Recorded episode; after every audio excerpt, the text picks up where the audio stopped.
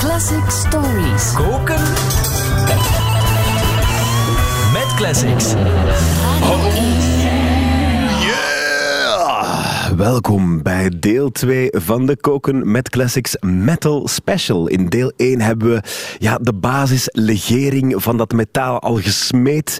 Van de allereerste distortion tot de duivelse drievuldigheid in 1970. Met Led Zeppelin, Black Sabbath en Deep Purple aan het fornuis. Senneguns, welke ingrediënten hebben we nodig voor het vervolg? Veel te veel om op te noemen, maar we gaan het proberen doen vandaag met een vers lapje leer in een subcultuursausje. Een pul haarspray zonder bruine M&M's, een GFT-bak met wat dood fruit, gitaartjes op grootmoederswijze en fastfood met beperkte houdbaarheidsdatum. Dat klinkt geweldig lekker allemaal. Laat ons beginnen met dat vers lapje leer in subcultuur sausje. Ja, we blijven in de Bijbelse sferen, want voor de opvolgers van de duivelse drievuldigheid moeten we bij Judas Priest zijn. Okay. 2 gitaristen, meer power, maar vooral ook de groep die de metal dresscode introduceerde. Helpend forever. Helpend forever. Like a snake, faster than a shadow. Zingt hier Hellbent for Leather. Voilà, de aandachtige luisteraar heeft de mode-instructies inderdaad gehoord. De zanger had nogal een voorliefde voor leer. Ja? Liefst zo met van die ijzeren tjoepjes op en van die armbanden en zo. En sindsdien zijn die leather en studs zowat het universeel symbool voor alles wat met metal te maken heeft geworden. Eind jaren 70, dat is ook zowat de periode dat de metal echt een volwaardige subcultuur wordt. Met eigen logo's, t-shirts, uitgebreide merchandise. Ze zeggen altijd, als je als muzikant geld wilt verdienen, moeten een metalband starten. Echt, ja? Die verkopen gigantisch veel merch. Allemaal merch, t-shirts, mascottes ook. Kent je Eddie, Corneel? Ik heb een collega bij de muziekredactie, die heet Eddie. Ja, maar dat is helemaal niet Eddie. Eddie is niet zomaar een collega bij de muziekredactie. Eddie is een soort zombie-achtig monster. Ik dacht het al. Hij ziet er zo wat uit. Dat is hem. Voilà. Af en toe verschijnt Eddie levensecht of doodecht, het is maar wat je wilt, op het podium tijdens de concerten van Iron Maiden.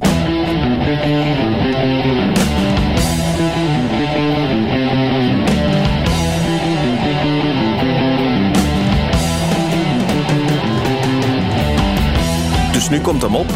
Ah ja. En dan Bruce Dickinson, de zanger van Iron Maiden, die begint er dan ook zo heel theatraal tegen te vechten met van die plastieke zwaarden tegen een groot monster. Grote stadionrockshows, iedereen meebrullen, rechterarm in de lucht, pink en wijsvinger in zo'n duivelsymboolke en dan headbangen en Eddie verslaan. Ja. Zoiets ongeveer. En om hem dan te kunnen verslaan, daar heb je dan iets voor nodig. Lang haar en een pul haarspray zonder bruine M&M's. Ja. Wel, je hebt dat nodig voor hem te kunnen verslaan en voor het headbangen ook vooral. We zitten nu begin de jaren 80 en we moeten even de oceaan oversteken naar... We hebben eigenlijk heel de tijd in Groot-Brittannië gezeten, maar we moeten nu stilaan terug naar Amerika. Okay. Daar zijn er een aantal snuggere langharigen in Californië en die zien een verdienmodel in de stoere sound en truige imago van metal. Zij het dan verpakt in een populair glamoureus jasje. Motley Crue bijvoorbeeld, het vroege werk van Kiss, Alice Cooper, dit soort dingen.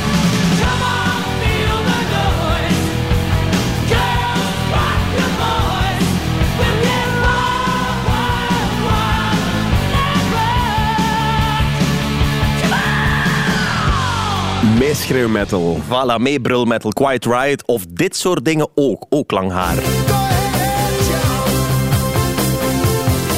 Gitaar. Solo.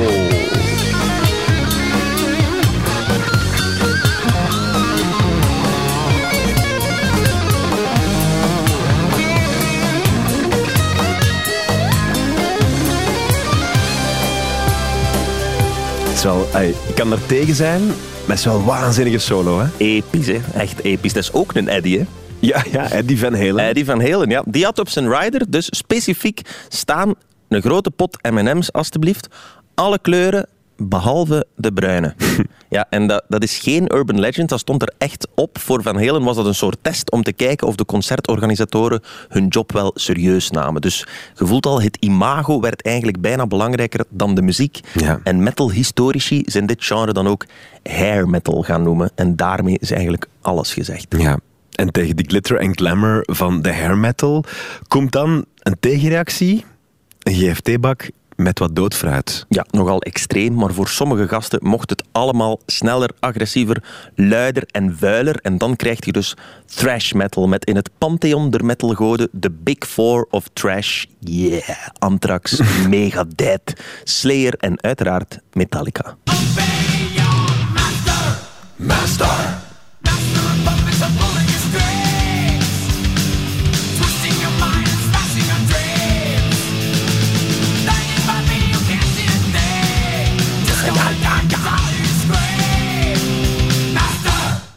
Ja, voel je het? Ja, ik voel het. Ja, ja. Ik was afgeleid omdat ik aan het denken was aan zo'n TikTok-meisje die ik net gisteren zag. Die zei, ja, ik zie dat wat nu echt in de mode is, zijn van die metallic t-shirts. Het gaat over metallic. Dat was Metallica. Sorry, maar ik was dus afgeleid. Nee, ja, ze zou misschien niet naar moeten luisteren, want dan zou ze weten, metallic. Kaha, inderdaad. Ja. Hè. Maar dit is zo ongeveer, denk ik, het punt waarop de meeste mensen zouden zeggen, ja, ik snap dit soort muziek wel nog, maar ik haak ongeveer af wel om eraan te luisteren. Ja. Maar voor heel veel mensen begint het hier nog maar pas. Die vinden dat alles nog sneller moet. Nog stoerder, nog vuiler. Zingen, vergeet het. We gaan gewoon roepen of brrr, verdood en verderf.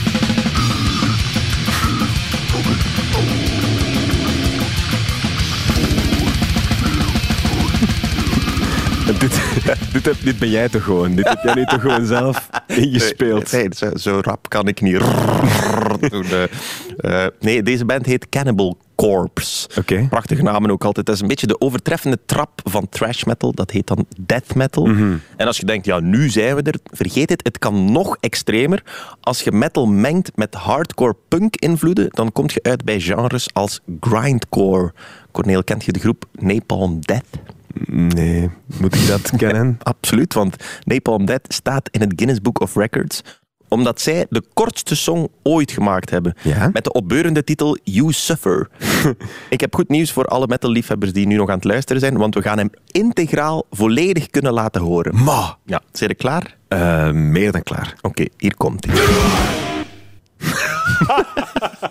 Ja, prachtig. Ja. Heel goed. Voilà.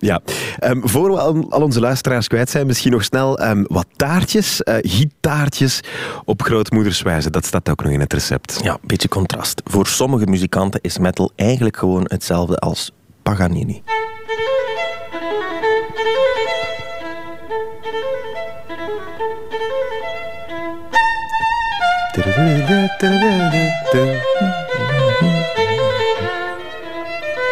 Je kent het? Ja, ik ken het, ja. Dat is echt zo'n typische vioolconcerto, waarvan een solo die iedereen wil instuderen, toch? Ja, voilà, want Niccolò Paganini, die leefde ergens omstreeks 1800.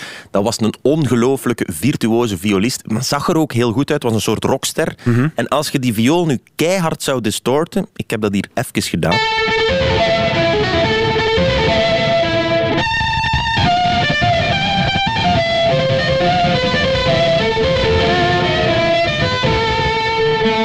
Ja, ik snap je punt. Het is hetzelfde, hè? Dan kom je terecht bij progressive metal. Progressive metal, dat zijn eigenlijk klassieke gitaartjes op grootmoederswijze. Mm-hmm. En die stijl is zo'n beetje uitgevonden of geperfectioniseerd door de Zweedse gitaarvirtuoos Yngwie Malmsteen. En als je aan Yngwie vraagt wat hij van het principe less is more denkt, dan antwoordt hij dit. How can less be more? It's impossible.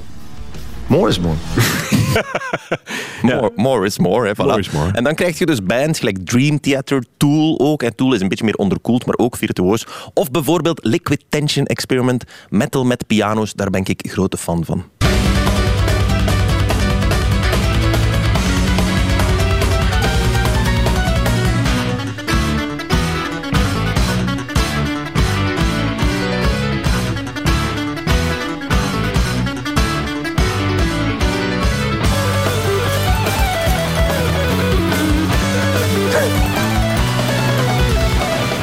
Dit zit ook op de grens met de folk, vind ik. Ja, het is waar. Het is waar, nu dat je het zegt. Ja, je hebt het een beetje kapot gemaakt. Maar het is waar. De doedelzakken, zitten er wat doedelzakken bij en dit kan zo op het raam uit. Ja, dat is waar. Want dat is een idee misschien. Ja, ik moest aan Zappa denken in één keer ook. Ook waar. Maar het is een mengelmoes van allerlei dingen. Voilà. Liquid Tension Experiment is het dan ook. We zijn dringend toe aan het laatste ingrediënt. Fastfood met beperkte houdbaarheidsdatum. Ja, want we zijn ondertussen helemaal verdwaald in allerlei subgenres. Voor wie dat fascinerend vindt trouwens en daar meer over wil weten, ik weet niet of die mensen bestaan, maar er bestaat een website, mapofmetal.com, en daar krijg je een soort metal schatkaart met luistervoorbeelden over alle stijlen die we hier schromelijk genegeerd hebben, zoals black metal, sludge metal, doom metal of het redelijk verschrikkelijke nu metal, dat hebben we ook nog niet besproken. Sum 41 en zo. Voilà, dat soort dingen. Het is allemaal soms een beetje als fastfood met een beperkte houdbaarheidsdatum, omdat die genres soms maar bestaan bij gratie van één band. En als die ermee stopt, dan is meteen ook het genre dood. Zo heb je bijvoorbeeld dinosaur metal, Shakespeare metal met nummers als echt waar To Bleed or Not To Bleed. That is the question. Ja, inderdaad. Nintendo Core en, dat vond ik een hele mooie ook, Drive-Thru metal. Met als bekendste en enige band niet Black Sabbath, maar komt die Mac Sabbath.